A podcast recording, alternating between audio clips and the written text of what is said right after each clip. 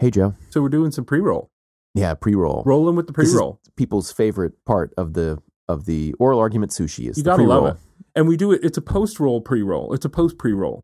Mm-hmm. Mm-hmm. Which is to say, we've already had the conversation they're about to hear. So this week, in our ever our, our never-ending quest to have different sounding episodes every week to mix people up, we're in Oral Argument World Headquarters with our with our uh, you know Scotch tape and, and shoestring equipment, which still sounds, I think, wonderful. It can sound okay. It can sound okay. I think it sounds great. It takes more effort on my part, but you know. You make it happen. You make the magic happen. Uh, yeah, uh, sometimes. Um, but today we've got um, Jim Gibson. From Richmond Law School. Awesome paper. Terrific conversation. Uh, if you want to get in touch with us, oral argument podcast at gmail dot com. oral argument podcast at gmail dot com or at Oral Argument on Twitter.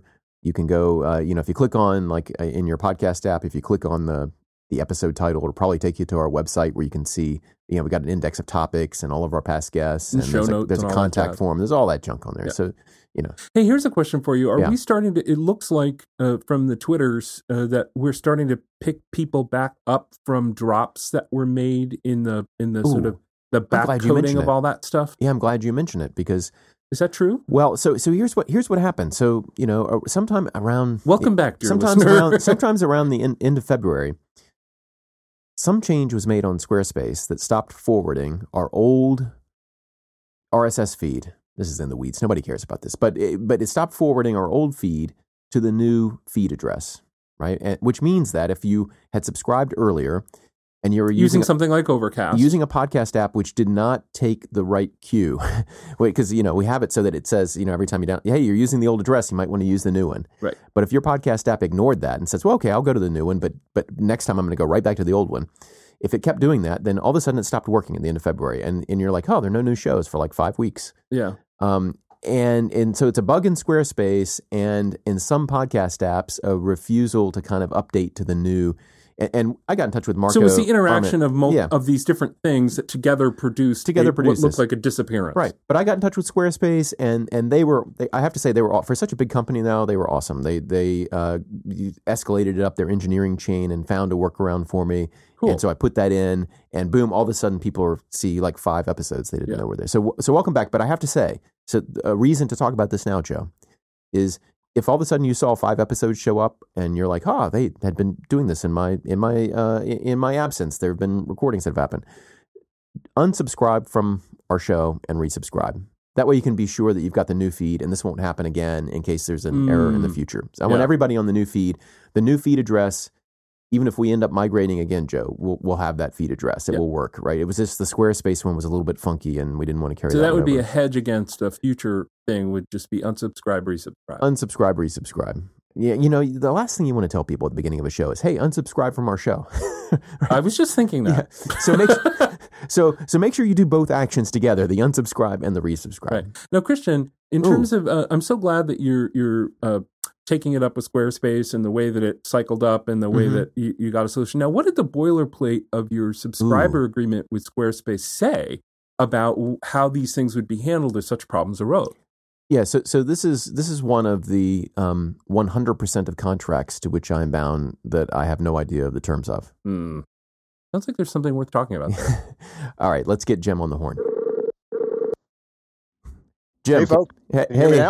Yeah, we we can hear you just fine. It was uh, so we started with, like I said, with a U S B cable not properly plugged in, like halfway plugged in, and that caused all kinds of consternation. And uh, and we got to figure it out. But then it's after that, it's just the usual nonsense. It's Skype reverting to preferences that it should right. not have. You know uh, what I figured out? I figured out Skype is God. Because Scripture says that God is hidden. I thought it was because God is dead. Uh, that might be true, too. Um, but but Skype is always hidden in the way that it, it likes to change settings and whatnot. So therefore, Skype is God. I have that right, yeah. don't I? Oh, boy.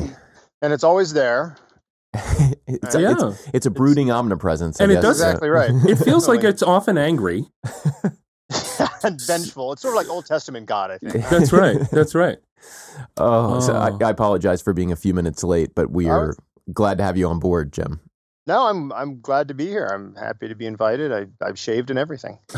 well, do you do you really do you go by Jim most often or James or what are your no, preferences? It's, it's definitely Jim, please.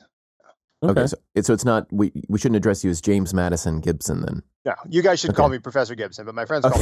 call me and not Dean Gibson. Okay, that's very casual of you. Yeah, I'm much prouder of I'm much prouder of Professor than Dean. yeah, I, I think there I, there are a number of deans and associate deans who who probably look at that Professor appellation quite longingly. Yes. Mm. Yeah. Yes. Yeah. I, I number myself among them. Well, yeah. so so, uh, so Jim. When when I saw, you know, Joe books our guests and, and finds interesting things, is always finding interesting uh, topics and people to talk to. And um, I actually started reading your paper last time, mistakenly thinking you were on a week ago. So this this just shows, like, you talk you talked about having shaved. Like, Joe can attest, my hair is not, like, it's standing up, isn't it, Joe? Yeah, a like, little bit. You got a little bit of bedhead. So everything, there was a time zone issue this way, all kinds of nonsense. But uh, so so I started reading it last week and and then realized that I had it had it wrong. And I was I was exci- I've been excited all week knowing that we were going to, because as Joe can tell you, I've been excited about this boilerplate issue for a long time. I mean, oh, what, one of the things I tell my students, it, it really doesn't even matter the class. I'll find an excuse to to, to bring That's this true. Out. That's true. You're on a hair trigger with this particular Ugh. issue. You find a way to say to them the following. That to a first order approximation, no one actually reads any contracts ever. Uh, yeah, that's that's probably an accurate statement, um, and uh, and I, I can't imagine a class in which it wouldn't come up because uh, much much much like Skype, it's pretty much, you know, a brooding omnipresence that rules our lives. Well, I, actually, I mean, so contract is, of course, but but but boilerplate contract, which is what you've written about here and what we're going to talk about, we'll link up the the uh, I think highly accessible article in the show notes. Um, That these contra- people don't even know they're entering contracts. They enter a store to buy something, you know, a physical store. There, there are contracts governing this, you know, this license that you get to enter the store, and there's a contract about the sale. Like, all of these are invisible. They're, boilerplate contracts and contracts of adhesions, adhesion in general, are brooding omnipresences in the sky, aren't they? Yeah, I think that's right. And, you know, what really bothers me about the boilerplate side of things is that it looks so much like a contract, um, and th- that people tend not to question it. Whereas, you know, some of the other things that I think we would revert to contract law to to resolve questions, like walking into a store, or or uh, my favorite is the little signs on the backs of trucks that are filled with dangerous debris that say, um you know, make sure you leave at least one hundred feet between this truck and, and your car. Um, Is that a contract? That, well, I don't know. Uh, you know, I, I think someday I want to write an article called, like, Private Declarations of Law, you know, where people essentially sort of say things and then people assume they have they have some sort of legal meaning. Um, you know, and my favorite thing about that example is you, you have to be much closer than one hundred feet to read the sign in the first place. But um, that that these sort of uh, policies, statements by uh, vendors, sites, stores, sellers, corporations um, are sort of magically imbued with legally enforceable power without anyone really kind of kicking the tires and figuring out why that's the case. And and in particular with boilerplate, it's, well, I mean, we can talk about the the, the its its characteristics before we get into, you know, you kind of go through the modern defenses of boilerplate and then Uh, and then your kind of reformation of the idea about how we should treat these things, and, and kind of doing away with the all or nothing approach to them. But uh, but before we get there, I guess, uh, you know, some aspects of boilerplate which with which people are familiar are, you know, you're aware that there are terms there, but they're so long, like buying a car or leasing a car or uh, or, or uh, you know, uh, opening a, p- a new piece of software, that no one actually reads these things. You know, you see or, or booking and, a plane ticket. Exactly. Yeah. Well, this right. is the United Airlines thing that we talked about. You know? And inter- and it's interesting that it, it, it exposes the way that it's boilerplate, because people are making assumptions in the immediate aftermath of that, and then it takes a few days and people actually start reading the ticket contract and right. yeah. have all sorts of interesting discussions about what these different terms might mean. And uh, and it, and they it really demonstrates in a very vivid way the fact that it's all after the fact, right? No one had any idea what these things said before the fact. But, but of course, that do, that doesn't stop, you know, internet tough guys from saying, should have read the contract. Right. Well, sure. Right. And it, there's there's almost a morality imbued in the idea of voluntariness, which is a total fiction here, right? That, like, no one has voluntarily entered any of the terms, it, you know. Yes, and that and that and those declarations by those, you know, sort of Twitter eggs im- were immediately followed, of course, by people actually reading it and right. actually talking about what it actually said. Right. Um. Uh. And as one could almost have certainly predicted that it, what it said was quite different from what those Twitter eggs were assuming it said. So there's the, uh, in any yeah. event, um, I mean, there's the other side of boilerplate too, and and I don't know if it's worth distinguishing these, and maybe I'm taking us off, off course a little bit, but you know, one kind of boilerplate with which we're familiar is the wall of words in a contract that you skip over in order to get to the thing that you want. Right. Uh, the, the the other is the sense of one-sidedness, right? That it's it's partly boilerplate because it is immune from any kind of change. Like these are take it or leave it terms in the classic sense of that, but not just not just take it or leave it as in I'm driving a hard bargain, but it, as in just kind of everyone just knows that that you know when you see this wall of words, or or even if you don't see it but you know it's there, there's no point in trying to negotiate. Right. Um, well, Jim distinguished very carefully between adhesion and boilerplate. So, yeah. what, Jim, spell that out and why it's important to be precise about it, because I think it actually turns out to be important to be precise about it. Yeah, I agree. I mean, I think that the instinct shared certainly among sort of the general population and to some extent among lawyers who haven't thought about this stuff too carefully is that the problem is adhesive terms, right? The problem is the notion that you aren't allowed to negotiate when, and, you, and you're presented with, with um, you know, contracts of adhesion, right? That's where the term comes from. Um, and boilerplate itself actually has an origin in the same concept, because my understanding of the origin of the term boilerplate uh, is that it was terms printed on uh, uh, sort of very heavy stock metal uh, for the purposes of replicating it in, in uh, you know, sort of the classic printing press, because they knew they were never going to change it. So they could use really durable uh, material, right. you know, for the, for the print. Um, But to me, the, the question is not so much whether it's a take it or leave it proposition, because tons of things we do in the modern economy that we consider unobjectionable are take it or leave it, right? Um, you know, you go to the store to buy a loaf of bread, and you know, if the bread is sliced too thinly for your uh, uh, preferences, you don't sort of bargain with the supermarket to reslice the bread. You know, it's a take it or leave it proposition. If you don't like that bread, don't buy that bread, you know. Uh, the price is almost always a take it or leave it proposition. So it's an adhesive term in that sense. Um, but because we're aware of how thinly the bread is sliced, we're aware of what price we're paying. I don't consider those boilerplate terms because the market can react to them. And if, you know, there's something to be said for more thickly sliced bread, some enterprising supermarket will start offering it. Uh, and, and you as a consumer can can decide that you'd rather not get that bread and you'd rather go to a different store in town, or you'd rather bake a loaf yourself or whatever. Uh, and and so market forces are actually affecting the the over the over the long haul, affecting the thickness yeah. at which bread is being sliced. That's how exactly I wanted, right. That's how I wanted to think about it. Like there that yeah, that that and this is a, a broader. And adhesion a broader, doesn't adhesion right. doesn't make it immune from market forces. Not necessarily, but right. you know there's a but there's a broader concept I think in, in contract of, of terms which are subject to market discipline and those which are not subject to market discipline.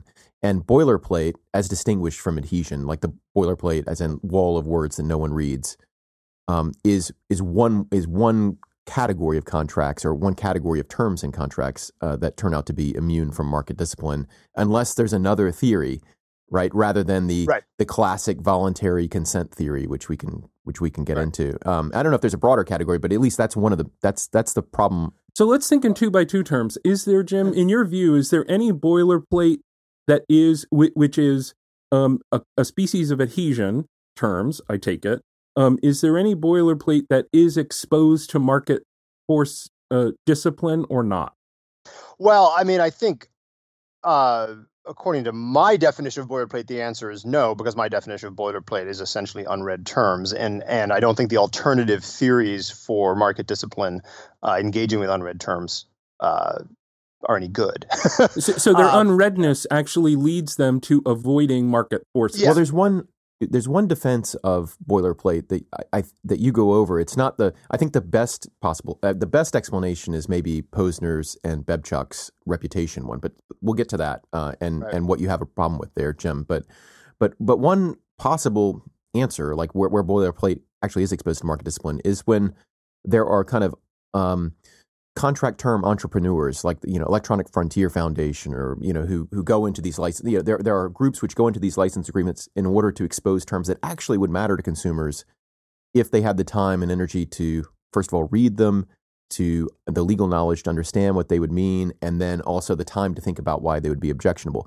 That does sometimes happen, Jim, right? But would you consider this like such a, like these, these uh, contract term entrepreneurs, would you consider them like so uh, so rare in relation to the wall of terms and all the contracts that it's not worth thinking about in terms of the overall law of boilerplate.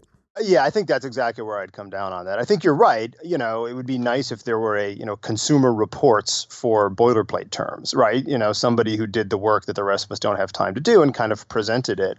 Um, and, you know, the sort of classic Chicago school would say, hey, you know, there should be information intermediaries that crop up in order to fulfill this this need. Um, but, you know, their their uh, existence and activity are are so infrequent uh, in relation to the amount of boilerplate we have to deal with that they may as well not exist, right? Um, the other, you know, the other way in which I guess something that we could call boilerplate would be subject to some market forces, I think, is just about as sporadic, um, which is like the United Airlines case. You know, when there's really bad P R, you occasionally see someone get exercised about Instagram putting some new term in uh, in boilerplate, and someone reads it, and a journalist picks it up, or it becomes a A, a social media story, and uh, they back down. Um, and you know, I, I that's you know that's certainly the market in the sense of the aggregate uh, desires of the consuming public having an influence on the content. Uh, but again, I mean, I think that happens so rarely that um, in in trying to s- think about this uh, systematically, it's not really a, a moving part. So, so the reputation hit that you get from having the term, which is discovered by somebody who may or may not be an entrepreneur, it may be happenstance that they run across this. But now with uh, information technology as it is, they can widely disseminate pretty easily and costlessly uh, this information. So that's that's one form of discipline. You take a reputation hit because you have the term in there that people find out about. But that's not the Posner Bebchuk explanation, right? Because th- th- theirs right. is that it's okay to have these terms, which are essentially adhesive terms, which may be boilerplate, maybe no one reads them, and and certainly no one negotiates them. Because I, my sense is they kind of talk about both of those at the same time, but may- maybe I'm wrong.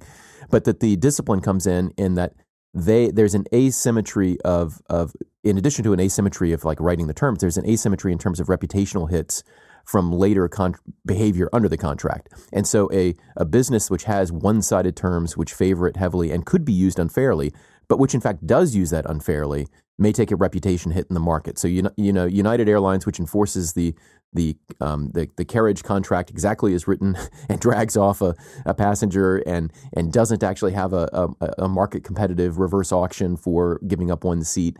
You know, maybe the contract allows it, but if they actually exercise those terms to the to, to the to the maximum extent that favors them, they'll take a, take a repu- as they did. They'll take a reputation hit. Whereas the consumer is probably not a a very visible participant in the um, in the reputation market. So if I, you know, if, if if there's a term that favors me as the consumer, and I exercise my rights as you know maximally, I won't really take a hit. And so there's a reason to give kind of a one-sidedness to the, that's the explanation that Posner and Bebchuk give, right? That there's a reason to give the power, the formal legal power in the contract to the to to the um, to the business with market power because they actually will exercise it reasonably. Because of reputation. What what do you think about that? Is it, did I say it right? And do you do you agree with that? Yeah, no, I think that's exactly right. And I have some sympathy for the argument that there's this, you know, this adverse selection problem that businesses face and that they have reputations and consumers generally don't. And so, you know, it's they need some means to differentiate between the, the good consumers and the bad consumers. And by bad consumers, I mean the oppor- opportunistic consumers who will use uh, the threat to the company's reputation, for example, as a means to extract something uh, more than what they bargained for. Um, and so, you know, and, and so, you know, unsurprisingly, uh, you know, Posner and Bebchuk are smart people. And I, I think that has some, you know, I think that has some theoretical heft. Um, my problem, I guess, is if reputation is going to do that much work, and I'll return to whether it can in a second, but if it's going to do that much work, um, I'm not sure why we really need the boilerplate at all. Um, in other words, if things become essentially a customer service issue, uh, and that onerous terms will not be enforced against the regular old consumer because of the worry about a reputational backlash, then what are the contract terms for? They turn out to do a pretty small job, which is being used as a backstop against the few opportunistic customers that are going to somehow leverage their ability to do reputational harm into some sort of unfair extraction of value from the company. I mean, that strikes me as a really kind of attenuated justification for boilerplate, yeah. uh, you know, writ large. Um, and and it also assumes things about, you know, the ability of the company to differentiate between the good and bad consumers, which I don't think has any empirical basis. Um, well, there are ways to deal with, there are ways to form reputation uh, that, that affect the consumer side, things like credit scores, yeah. uh, having declared bankruptcy, um, and and occasionally, uh, especially florid examples, will show you that, you know, for example, the the fact that there are many, many, many, many banking institutions that that, that apparently will not deal with uh, the person now, the president of the United States, uh, because he's known to be such a, a shirker and forsaker of debt. Um, That, that that demonstrate, even in the low grade versions of credit scores and such, that there are ways to develop reputations as a consumer that make you undesirable for producers, for, for sellers. Um, and interestingly, the, there isn't a boilerplate mechanism at work there. There's just a report. There's just information, right? You you you get known as a person who won't pay your credit card on time, or or bounces a lot of checks or whatever. Um, and then that credit score can even leak into things like, or, or be used in things like trying to rent an apartment. Um, uh, and I think even quite distant things. I think there were some people who checked credit scores in the employment market. I I, I have real concern about that, uh, but and whether it's uh, you know fair and prudent in some basic sense. But in any event, um, so there are ways to do this that again are about information and not about the need for a boilerplate term. Yeah, I think which seems to which seems to right, support right. your argument that what is this really all for? If ultimately there's a, a robust reputation market with some reliable mechanisms that can operate there. Yeah, and I think that I think that's right. I think that last point is particularly important because there's a lot of assumptions about in the in the Posner and Bebchuk uh, literature, and there's others who've written on on the reputation as well, about sort of the robustness and reliability of essentially the market for reputational information, um, which I think is really questionable. I mean, sure, uh, what you might call sort of specific repu- I'm making an analogy here to to uh, um, deterrence in the criminal law con- uh, uh, context where you have specific deterrence and general deterrence. Um, specific, I would think of reputation as operating the same way. We have specific reputation, that is our individual experiences with a firm. Um, Where I imagine the reputational information, although somewhat anecdotal, uh, is accurate. Uh, I know what my past experiences with that particular company are, and they probably, to the extent they keep a record on me, know what their experiences with me are. But the Bebchuk and Posner stuff sort of assumes that reputational hits are not just about the disappearance or appearance of repeat customers, but about the uh, the the general sharing of reputational information with the public at large, and that accurate reputational markets essentially will develop so that consequences will follow when one customer has a bad reputational experience that in, informs other customers. That's a really questionable assumption to me. I think it probably happens in some contexts, but think of all the other ways in which companies manipulate reputation. Uh, Advertising, for example, right? You know, right. Uh, you know, and to sort of say like, "Oh, reputation will take care of this problem." Uh, uh, you know, as someone who, uh, like you, Joe, has thought about trademark law, for example, strikes me as a really, really questionable basis uh, to to enforce boilerplate. I mean, again, the the attenuation of the argument yeah. is really gets me, not the fact that it doesn't have any, you know, sound basis. Yeah, the reputational issues are there and can be dealt with on their own terms, and, and there can be mechanisms, be, you know, anywhere from Yelp reviews to uh, to constraints on on firms' efforts to manipulate the contents of customer reviews. I mean, these are issues that deserve their own treatment and stand on their own two feet and and can be dealt with in their own terms and are um, and don't really seem to need to. To to um, and really, it, I think you you've argued in the paper, actually, just as a matter of fact, don't provide a foundation for thinking about boilerplate. Yeah, they're, they're exactly. their own thing.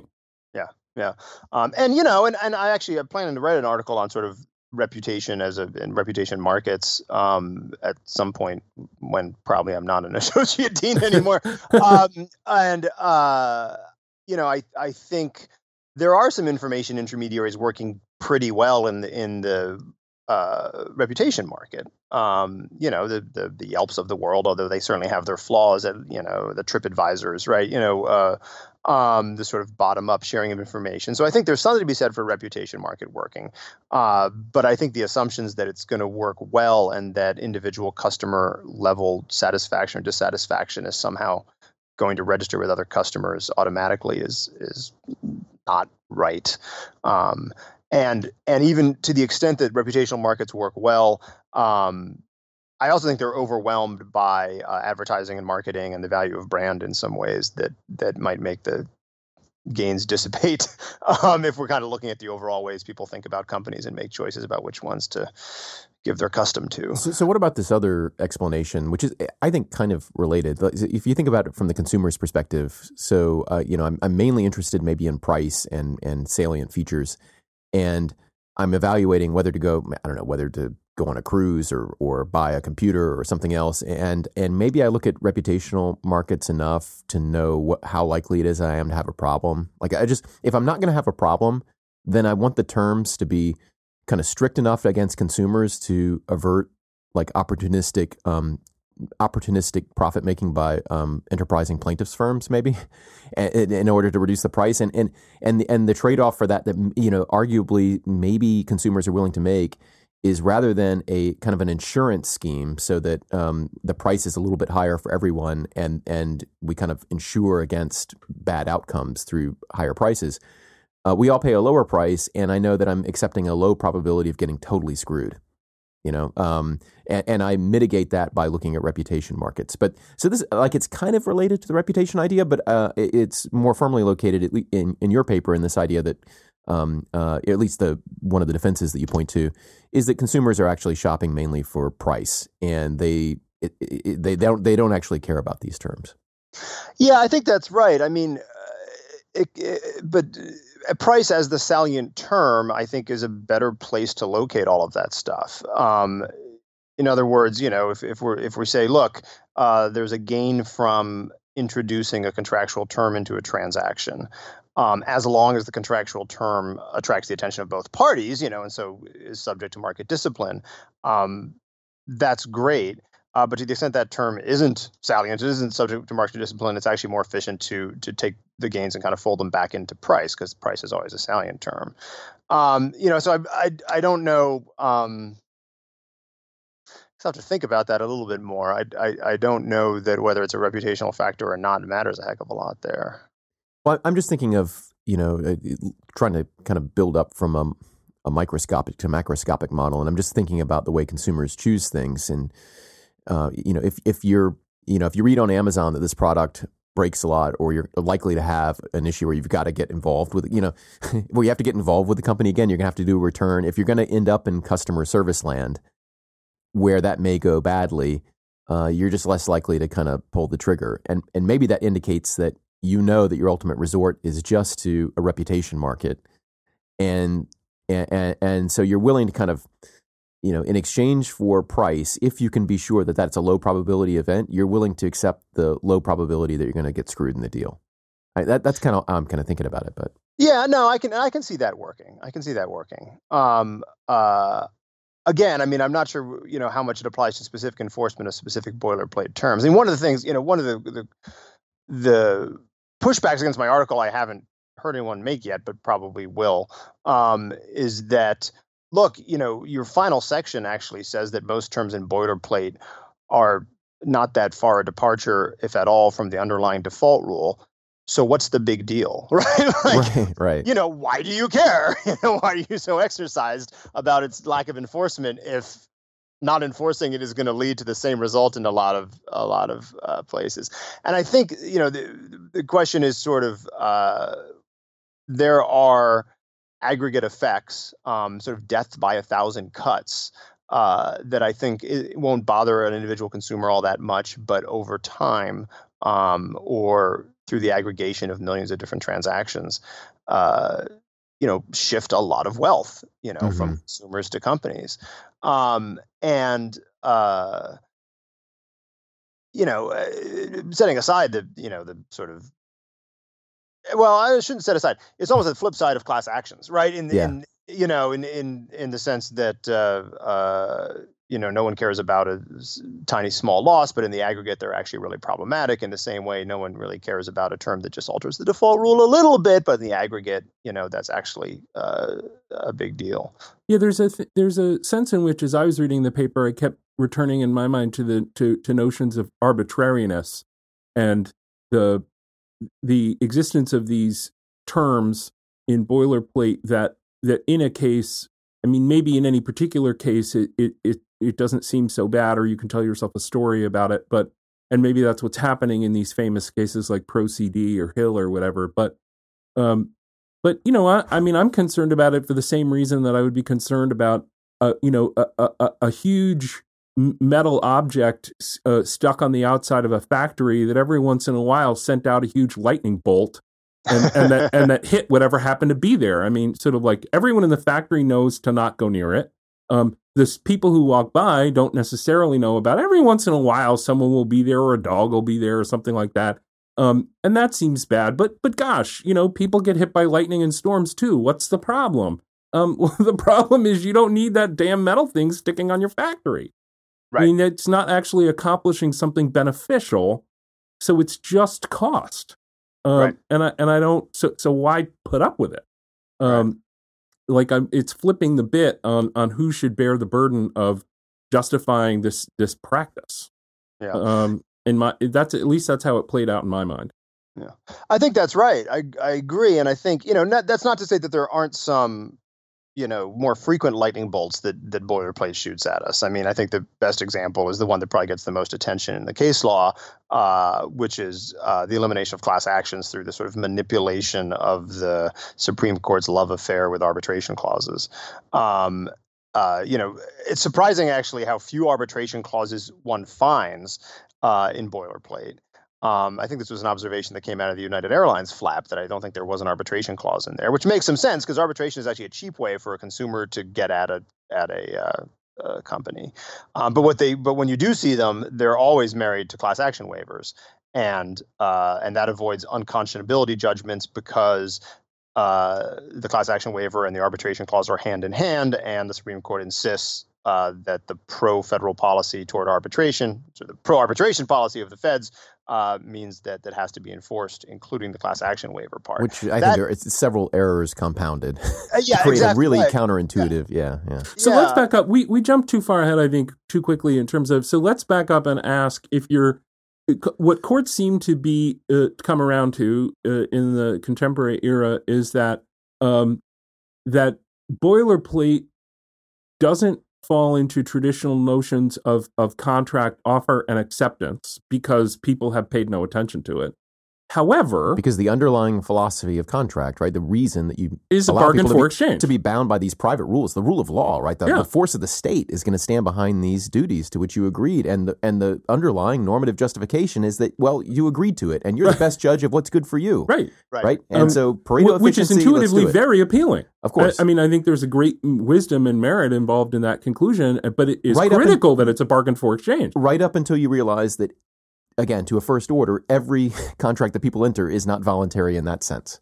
Right. Nah, no, no, no, it is not. Not not in the sense. No, not in the sense that, that we just meant. Like I said, to a sure first order because, approximation. Because by, if I if I'm clicking yes on Amazon to that book I want to buy at that price, um, that's the we we just agreed to the main terms. They agreed to send it to me at that price. I agreed to take it at that I did, price. I didn't say anything about the main terms. I said that to to a first order, the, the private laws to which you are, the private duties that you were taking on. Like you, you know about none of them. Eh, well, you, you well, know you know about, about of some of them because, because you know, in point of fact, the delivery terms and the identity of the item you're buying and the price are actually contractual too, right? Yeah, of course. This uh, is, and this is why the severability thing is such an important point of what, right. what Jim has argued, which is why mm-hmm. I want to try to get to it. So, but what, there's an awful lot of law to which we technically agree under contract law, as to which we don't actually agree in a common way of. Speaking about agreement, right? That that we don't because we don't know it. Right? Voluntariness means no. It includes knowing, right? And right. for many, many, many, many contract terms that we enter daily, weekly, monthly, yearly, we just don't know their content, right? And so that, this is the problem for contract law. Like it's built around an assumption of you know the classic deal, the two people you know shaking hands, coming to terms, and uh, and, and yet that doesn't happen. For, for many, many contracts. And so what if that's not there, if that normative, uh, uh, you know, that that, that kind of um, uh, engine for for normative reasoning is no longer there, then what can replace it? And we've talked about a couple of different options for, for boilerplate. Um, but supposing those don't work, then then the traditional responses have been either we enforce it for those reasons. We just, you know, it doesn't matter that there wasn't really offer and acceptance, or it does matter. And we should basically replace a lot of contract with regulation. This is the all or nothing approach, this dichotomy that you criticize, Jim, right? Right. Yeah.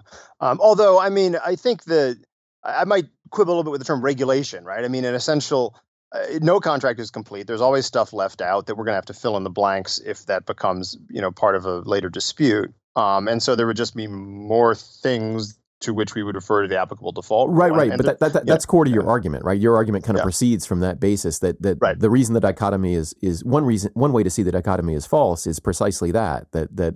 I, I just don't, Christian, I just don't understand the way you're framing this. So help me, help me understand it better. It, it, if the very, if the very thing in question is whether or not we should include in a contract the things about which you have no knowledge and therefore could have could have formed no agreement, given no assent. Uh, if that's the very thing we're trying to figure out, what sense does it make to insist that we're all taking on contracts we have no knowledge of? Right? That's the thing we're actually talking about. Wait, is, I, is whether those things should be treated as part of a contract. Right. I, I'm making two points. One, I'm making an empirical, you know, it's an empirical hypothesis because I haven't actually done the empirical study, but like I'm just using like introspection of my daily life, if yeah. you like, right? That uh, that most terms that bind me, most contract duties under which I'm under, under which I'm under, even though they may not likely, they may not be likely to occur. And this is the, this is I think the key point, right? Um, I'm unaware of, right? Like, and you say they bind you because under current law, the way courts seem to react to this stuff is to enforce them. Yeah, whether it's Pro C D or something else, like all the software that I have up here running on the machine uh, has many, many, many terms. Uh, about if this happens, then that, right? So I'm under many contract duties. I'm right. aware of zero percent of them, right? Probably to one decimal place, zero percent of them. And, uh, and, and yet like, so, and that is that uh, my, my claim here is that that is the vast majority of our contract world, right? The vast majority of private duties under which we labor. Just numerically. Yeah. Numerically. Now uh, you can make the argument that like, like it's unlikely that we will be asked to perform one of those duties, right? Like arbitrate in a particular place or sue in Washington right. rather than my home state. Like, because for exactly the, and this is why it may be rational for a consumer to ignore all of these, right? Because it's unlikely yeah. to, yeah. Um, Uh, so, but but if that's the case, if most of the you know, the vast majority of the duties under which I labor, um, I don't actually have knowledge, and yet the underlying, you know, the, the the basic kind of normative theory under which many like lawyers operate, right, is that there is offer and acceptance, and we have this classic like story in so, our head. So so then what? So what do we do with that? And and the and the two, like I said, the dichotomy to which Jim points is either we just pretend that this is like every other. Uh, this is the Pro C D view from the you know this case where it, it doesn't matter that this is boilerplate. It doesn't matter that this it's is not the classic picture. It's going to be enforceable, and there are other reasons. Maybe we can refer. And the other one is no, this is this is not like a contract, and we need to depart quite a bit. And Jim takes a middle path. Okay, I thought Jim was taking the the second path. So so Jim, what path are you on? Yeah, no, I would have said I've taken the second path as well. I mean, I think what I'm I think what I'm saying is is. to me, kind of both inescapably obvious and radical, right? Like, you know, I I say, you know, I start the article by saying the jury is in on whether people read boilerplate, and once we decide that that they don't, it seems to me uh, inescapably correct that if we're looking to fill in the blank, we can't possibly turn to boilerplate. Right? If if if there's if a dispute arises and it is not with regard to a salient term, um. We're going to have to reference some standard to settle that dispute. Uh, it's just the dispute can't come from boilerplate because it's essentially irrelevant scribblings of a lawyer in a room somewhere. Um, well, and very, and very self-servingly for one of the party. I mean, that's the thing that in my mind makes it most objectionable. Not that it's a scribbling of a lawyer, because so will the default rules be a scribbling of a lawyer. It's well, right. the difference between being a party to the transaction trying to serve yourself and only yourself to the greatest imaginable degree, or being a lawyer who's scribbling and trying to serve some sort of down the middle, what's a reasonable way to approach this, or what's a way to encourage people to disclose more information, or or what whatever your other theory of default rule might be. Yeah. Yeah. I, you know, I'm, I resist trying to get too into the weeds about how unfair the terms are, because I'm actually at my core a big believer in the sort of hands-off approach to the content of contracts, you know, to the sort of private ordering notion. I'm very attracted to that notion. So I don't want to start saying, we shouldn't enforce contracts because they're unfair. I don't want to impose my judgment of what's fair and unfair, except, you know, at the extremes on contractual content. I'm really process focused. Um, now, if you're really process focused and you're saying we should defer to default rules, then you probably have to admit that the political process and the process of, you know, uh, democratic lawmaking that leads to default rules has its own process issues. Um, but I, you know, I have to think that that's a better world uh, to, to live in if we're looking for an applicable legal standard um, than what someone in a room is scribbling on behalf of a corporation, even if on its face it doesn't look that unfair. So, so to get to answers here, I mean, so the the engine I think that makes your argument work is that we have legal mechanisms for filling in things that are necessary to resolving a dispute between contracting parties when they haven't actually reached an agreement, when there, there really literally is nothing in the contract. And these are what we've been calling default rules. These are the, the rules that come in that govern something in the relationship when something has been left out of the contract, which is clearly necessary to resolving a dispute between the parties. And and so we have a mechanism to to kind of fill out the contract when nothing has been said. And so if that's already there, then what do we do when there is something in the contract, but we know that it was not actually, that that term itself was not something that was uh, within even the knowledge of, of one side of the contract, uh, in, in especially in, a, in, well, maybe only in a boilerplate contract. And and to, to answer this, you you kind of put a metric on the space of contract terms, right? And, and you ask, like, you kind of put things into two categories, that that for each term in a private contract, we can kind of measure its distance from what the default rule would be if that term were not there. And so so a lot of them are, are really close. Uh, and um, so so choice of law, I choose, you know, the contract says that if we if we litigate, it's got to be in the state of Washington.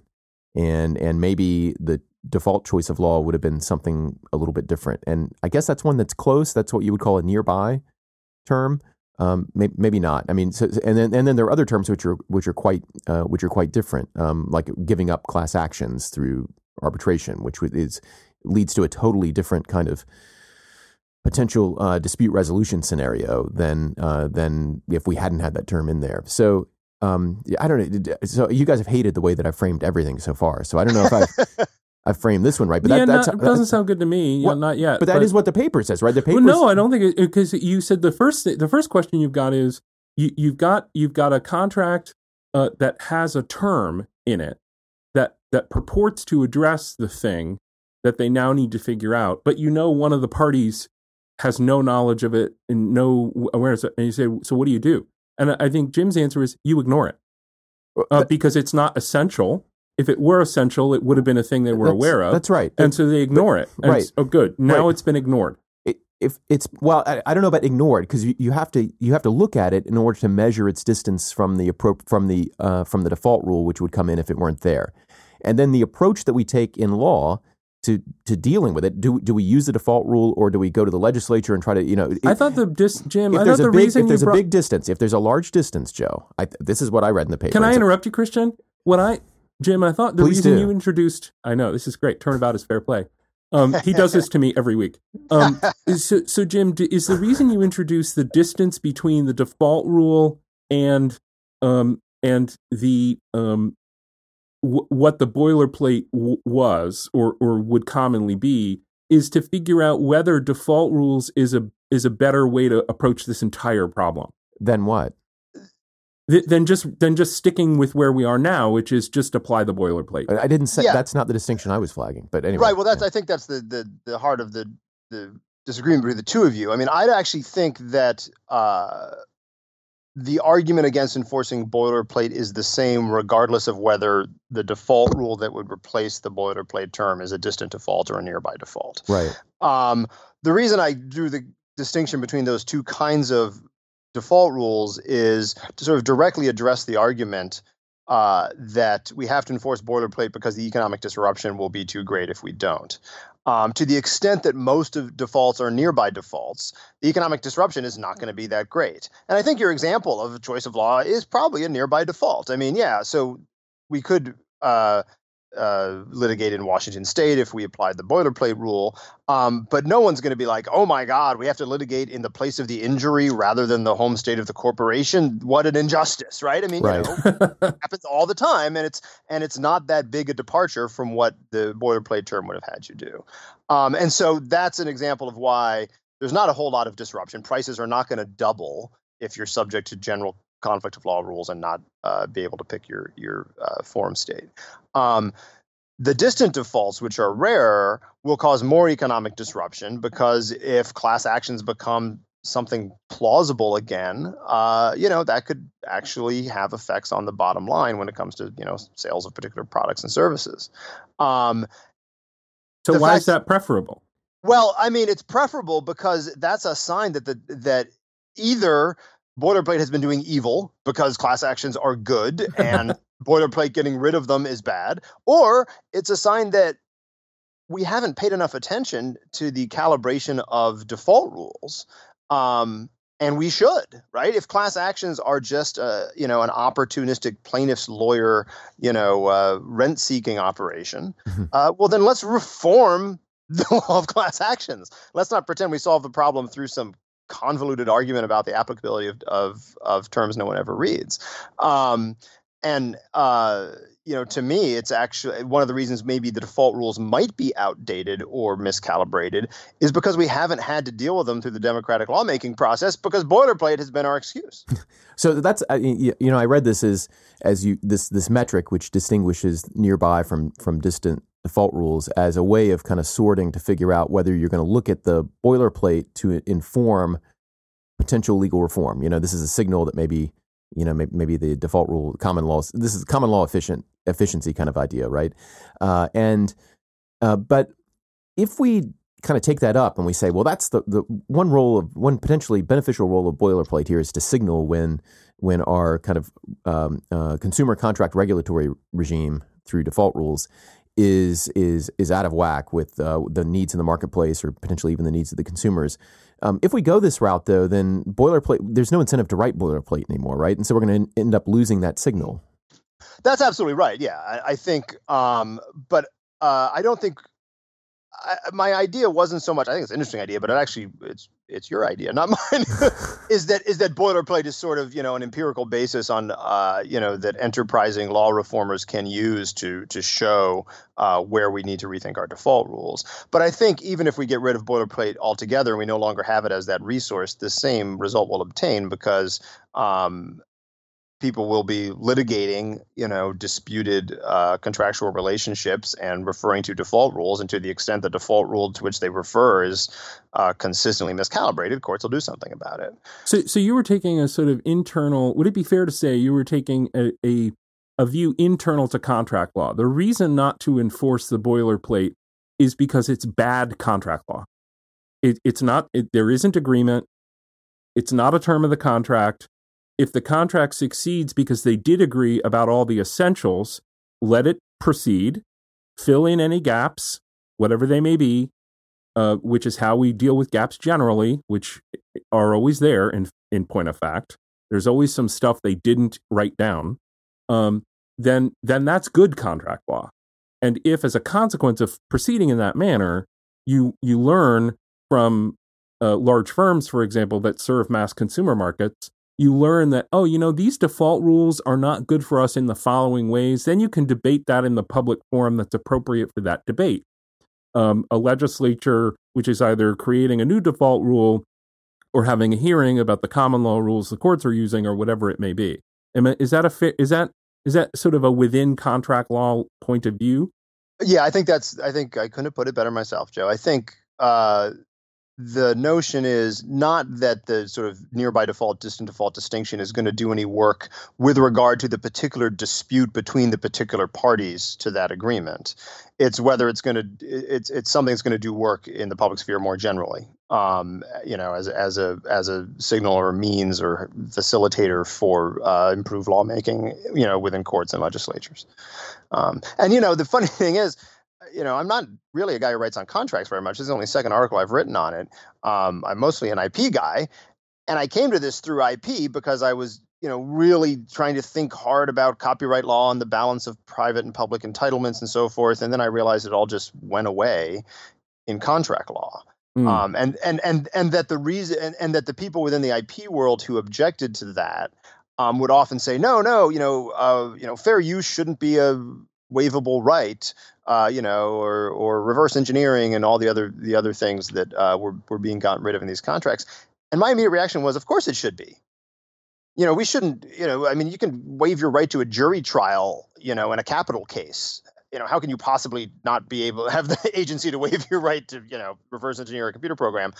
And it became very clear to me the problem was not an I P problem. As Joe says, the problem was a contract law problem, right? You know, it was that we were enforcing these things uh, regardless of whether they're related to I P or privacy or or consumer class actions or arbitration or, or what have you. And so that's why I, I said, no, this is all about contracts and let's solve it within the contract law doctrine.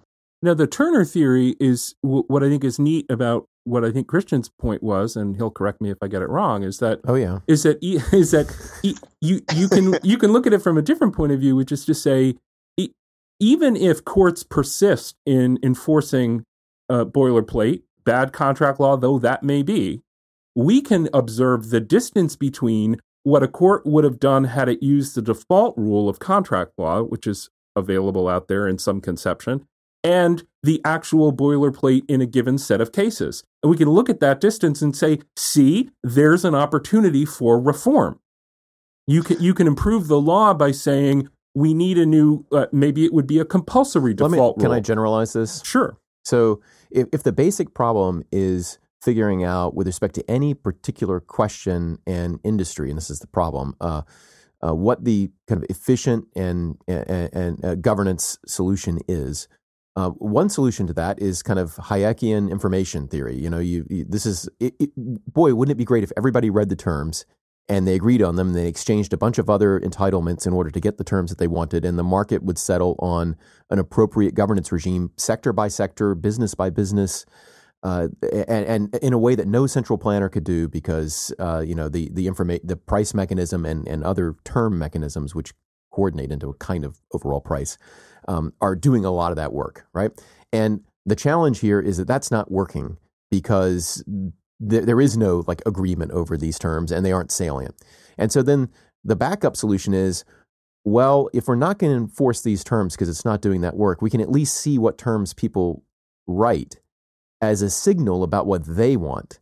And that information at least gets to decision makers who can now incorporate that kind of ex ante generated. This is ex ante before a dispute, like this ex ante uh, generated information about at least what one side of the bargain wants. And for the consumer side, like that's something we can all be familiar with. Like what what may be imperceptible to a representative is what the industry wants because they're not in the industry, they don't understand it as well. Now this is the put public choice aside, right?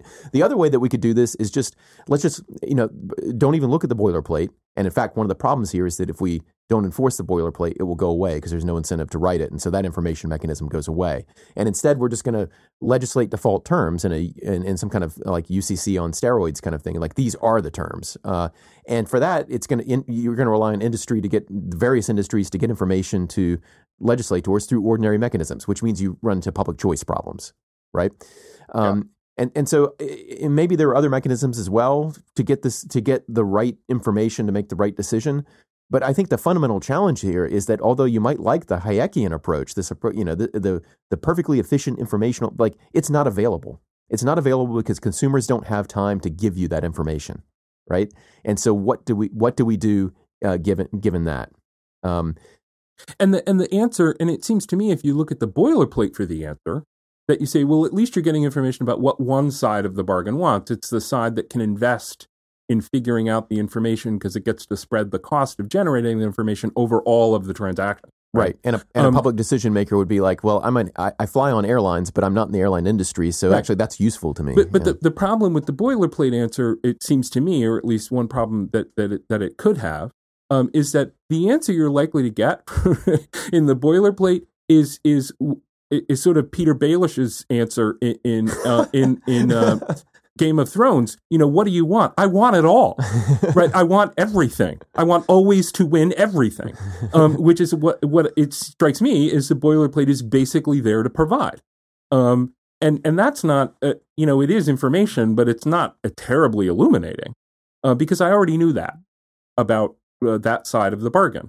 They want it all. Um, just like, and, and I don't mean to critique or let the consumer off the hook. The consumer might say, yeah, what would I like? I would like to get it for free.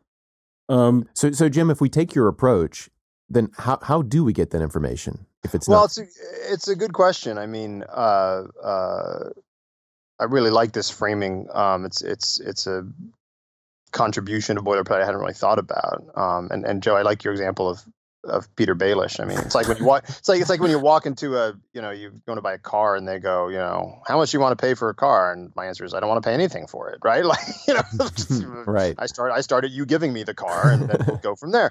Um, but uh, and I also like this train of thought because.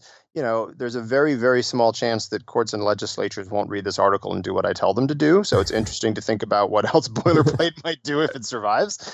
Um, and I think mining it for information is a really, really fruitful thing. Um, yeah, that benefit goes away if if we do take the approach I suggest in the article. Um, uh, I think the, the the cost of boilerplate that go away, as Joe discusses, would would certainly make that benefit's disappearance worthwhile. Um, but supposing it sticks around, yeah, I think it's actually really interesting to actually sit and read these terms, which I which I did. Um, and uh, do reform mechanisms follow from the information available there? Eh, um, you know, public choice theory aside, they should, but public choice theory, I don't think we can put aside.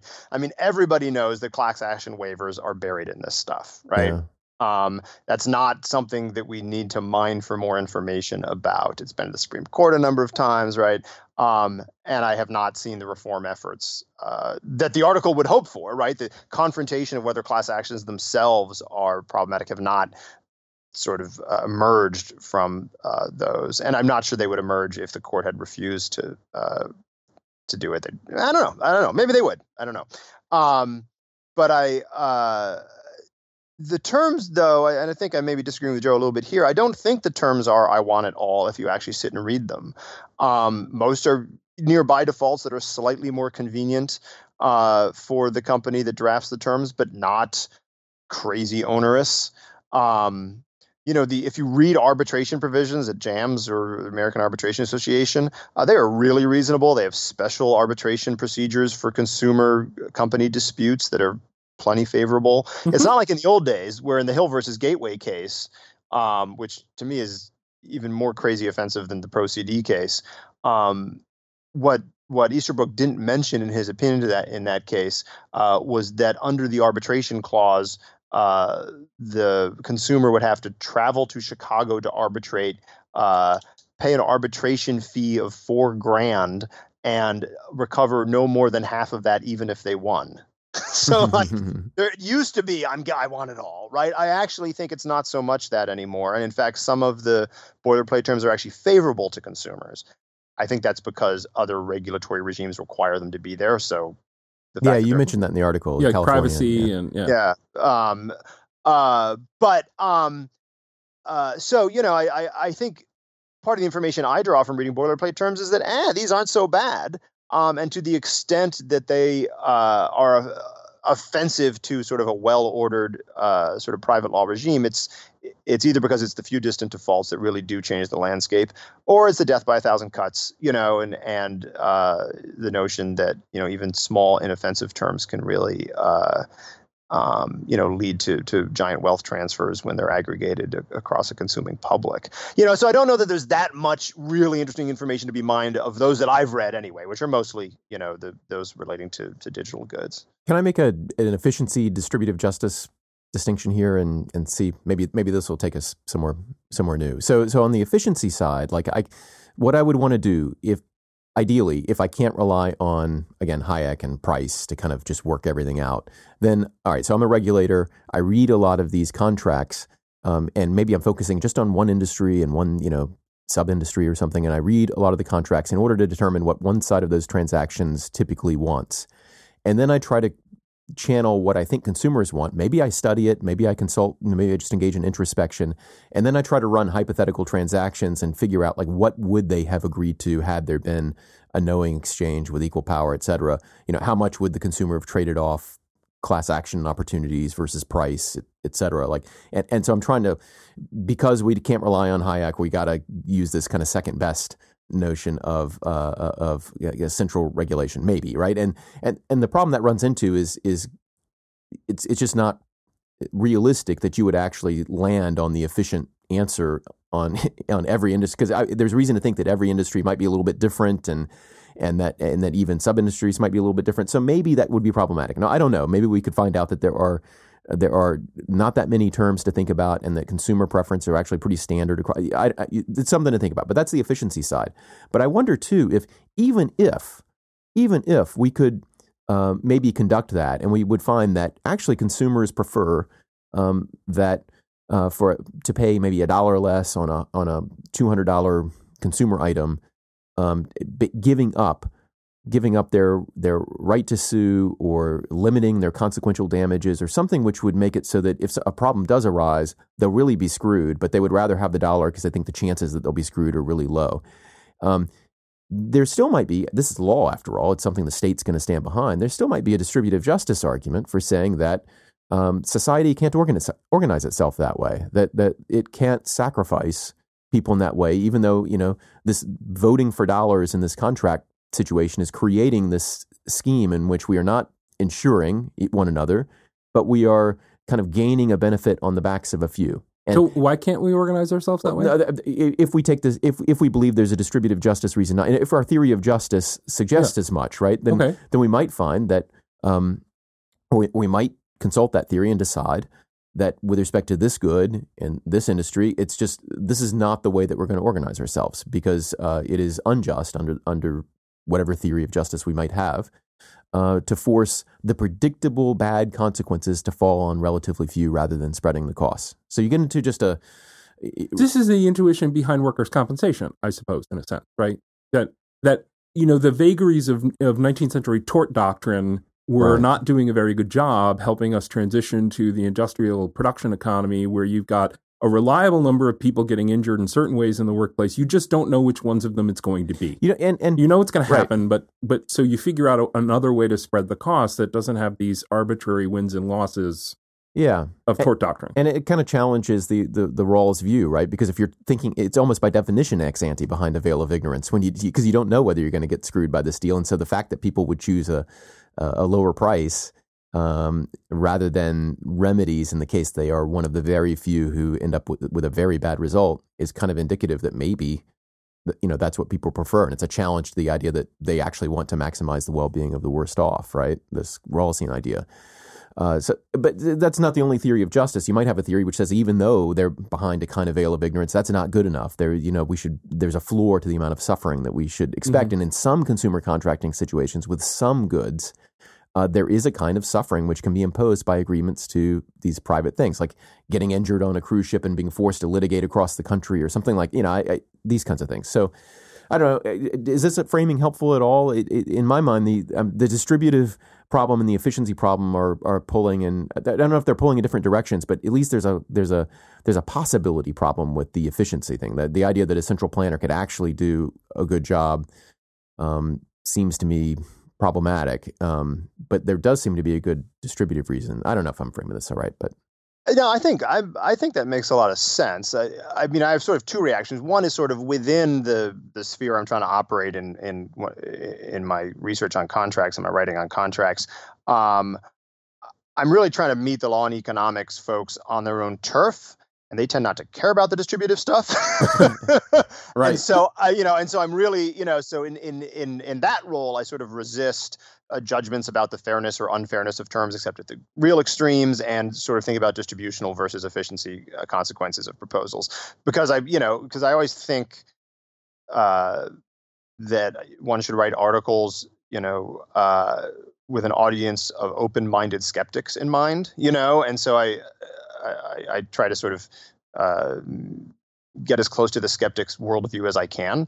Um, That said, I, you know, I'm, I, I, you know, my sort of political views uh, on the matter are are different. Um, I'm not sure whether regulation or non-regulation of boilerplate is the best place to house those distributional concerns, because, you know, as you say, you know, the differences among industries and practices and consumer preferences, you know, might be so great that it would it would be hard to do it there, rather than through, you know, social safety net programs or, you know, whatever else you would do as a backstop against the uh, the individual who, imbued with lots of autonomy, makes really bad choices. Sure. It is interesting to to think that um, your your your appetite for the enforceability of boilerplate might actually change depending on the context of the sort of the social welfare provisioning in your in your society. Um, that you might have a different attitude about boilerplate in Sweden than in, you know, uh, Virginia or Georgia or whatever, right? That because there's, there's different it's a different cultural embedding of letting the chips fall where they fall, mm-hmm. uh, uh, and right. and your tolerance for, for that kind of stuff. What what's the in the in the article, Jim? You're skeptical at one point about, and, and it seemed to me the one one thing implicated by Christian's observations just now was was unconscionability as a mechanism for trying to get rid of the rough uh, edges or the sharp corners. You you seem skeptical and, and, of that, and, and the, the related and the related U C C provision, which. There, there were two, right, Jim? I mean, there's a U C C provision for that applies only to boilerplate, which is seems to be at least slightly more tolerant than unconscionability. But but they're right. both you criticize both on basically the same grounds. I'm sorry. Yeah, and so, and I'm and I and help me understand that ground better, because the, the distributive justice point Christian was just making make, makes me think ah unconscionability does have a bigger office here to to to to handle, but I know courts don't seem to use it. So what's the Right. I mean, I think the uh, you know the the example of where we are paternalistic within contract law uh, probably manifests in unconscionability and in sort of related concepts of sort of void against public policy. Um, so, you know, the example that a lot of first year law uh, students encounter is, is uh, surrogacy contracts, you know, the Baby M case, um, the notion that uh, even though you think you're making an informed choice uh, and everyone was represented by attorneys, uh, we are not going to essentially let you uh, trade away your fertility, you know, ahead of time. Um, you know, so that's that's an example of uh, what I would call, you know, the regulation at the extremes. Unconscionability, I think, is another example of regulation at the extremes. Um, and my main objection to it as a solution to the to the problems that I'm identifying is that, uh, first of all, it violates my rule about process versus content. Right. I mean, we're we're essentially relying on a rule that is going to only apply when it is so obvious that we have an extreme example of advantage taking, um, whereas most of the boilerplate that I read and I'm concerned about is not extreme examples of advantage taking. Uh, even the distant defaults, the class action waivers being the best example. Um, you know, I mean, it's not crazy to think that someone might want a lower price and and not opt to have a right to participate in a class action. You know. Uh, Um, and so I I feel like unconscionability solves problems at the very extremes, uh, and often for the sort of distributional justice reasons that Christian's talking about. Like, I think that is a pretty good fit. Um, but again, my main concern is is the sort of death by a thousand cuts wealth transfers that occur through uh, provisions that, from a substantive unconscionability standpoint anyway, are never going to attract a court's attention.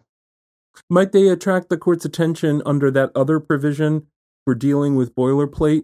Um, I can't remember the section number, but um, the, the reasonable uh, terms. Uh, yeah, provision. because because yeah. that you know you mentioned Llewellyn and sort of a, a looking at reasonableness and if, from the a custom and the trade perspective, I suppose. But but if you think about reasonableness in in something that's a little bit more demanding about about being two-sided and not one-sided, it's not reasonable if it doesn't meaningfully respect the interests of both parties. Um, and that if you really brought that to bear, uh, wouldn't that rule out even some of these near default um, uh, uh, boilerplate provisions?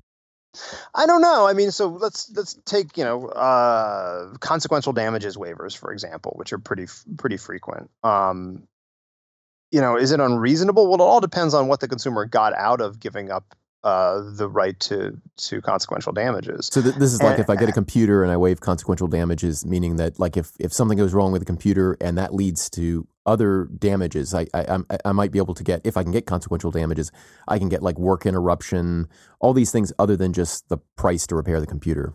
Right. right. I'm just and, trying to, for people who don't yeah, know. Yeah, no, thank you. And, and and the predicate there, which people often ignore, but I think is really important, is, of course, that the other party had to be aware of your special circumstances that led to these unexpectedly high consequences, um, which itself is an issue if it's a mass market contract where you're not actually talking to the other party at all. Right, right. But, but setting that aside, uh, um, you know, to, to, uh, to return to Joe's point, is it unreasonable on its face to have waived the right to receive those damages? Well, it's a function of how good a deal did you get in price in response, I guess, to your your willingness to waive that. And um, it's certainly part of an answer. I guess the other thing you could try to fold into the answer is, what were the information collection options of the seller that would have been, and that they could have spread the cost of over all the buyers, right? If they'd had a few more radio buttons for me to push on the buy page for that computer where they asked me questions that might make it clear whether or not I was in a, speci- a person especially likely to experience some of those hardships. Um, and they could have adjusted the price dynamically as a consequence. You know, maybe that, maybe that, it, maybe it is awfully one-sided for them to just say, nope, no one gets it.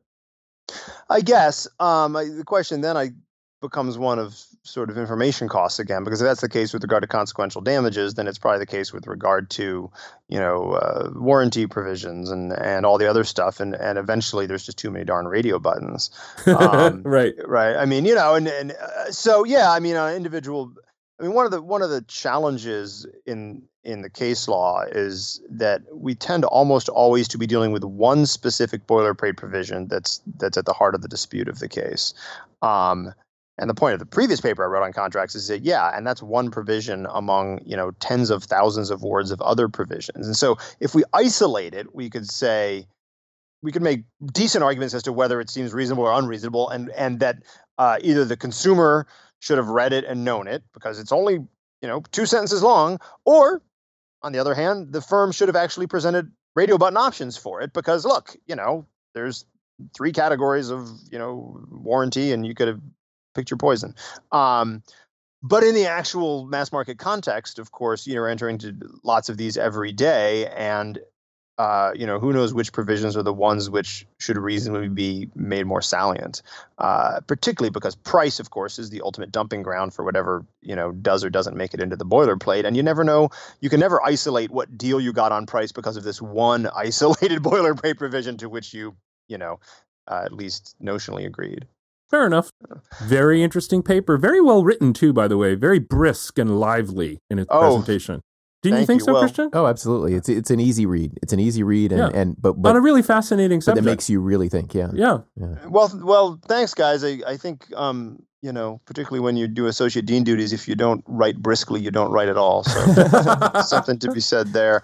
Um, I actually, I was a little worried um, that it was too snarky at points, and so as I put it through the publication process, I um, I need to take a second look. In, in particular, there's a there's a part where I deal with what I call private paternalism, where I kind of lay into Omri Ben Shahar mm-hmm. a little bit, um, and I actually sent him the article a few weeks ago saying, "Hey, this is coming up on S S R N soon, and um, if someone had criticized something I'd written to this extent in this tone, I'd probably want a heads up, and so you know, let me know if."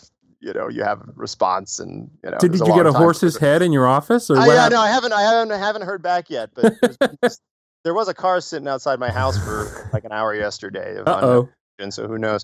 Um, so there could uh, be some further de-snarking.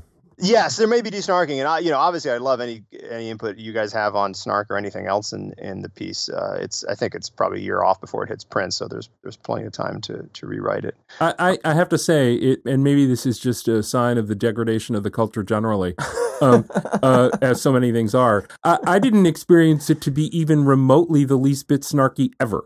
Oh, oh okay. Now that could just be because uh, you know my my taste buds have been so decimated by the, the helpings of, of, you know, five chili pepper snark levels and everything else I read that, that I can't see it anymore. But uh, but it sure didn't strike maybe me it's as the snarky. Maybe it's the abuse that you take on this show. You think that's maybe. just the, that's the regular amount of snark and abuse that one should expect in this in this industry, right? Exactly. What what are our default assumptions about the proper proper level of snark uh, with which well, we treat one another?